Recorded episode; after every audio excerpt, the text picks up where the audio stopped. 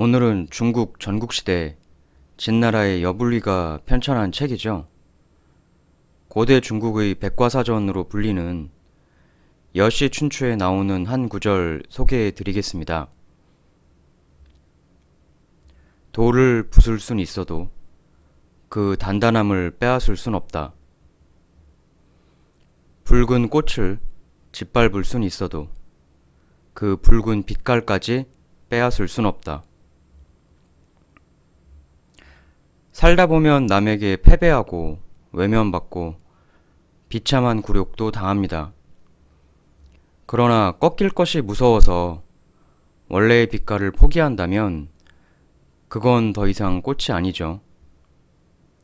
부서질 게 두려워 스스로를 물렁하게 만드는 돌도 없습니다.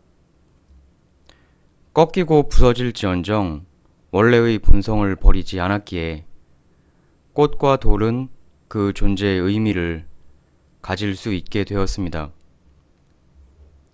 살면서 우린 세상과 타인에게 숱하게 짓밟히게 됩니다. 그러나 확실한 건 세상 그 누구도 우리의 모든 것을 전부 다 빼앗아 갈 수는 없다는 점입니다. 아무리 무너지고 밟힐지라도 원래 가지고 있던 나의 생각, 나의 희망, 나만의 빛깔은 절대 잃지 말도록 합시다. 다음에 더 좋은 명언 가지고 오겠습니다.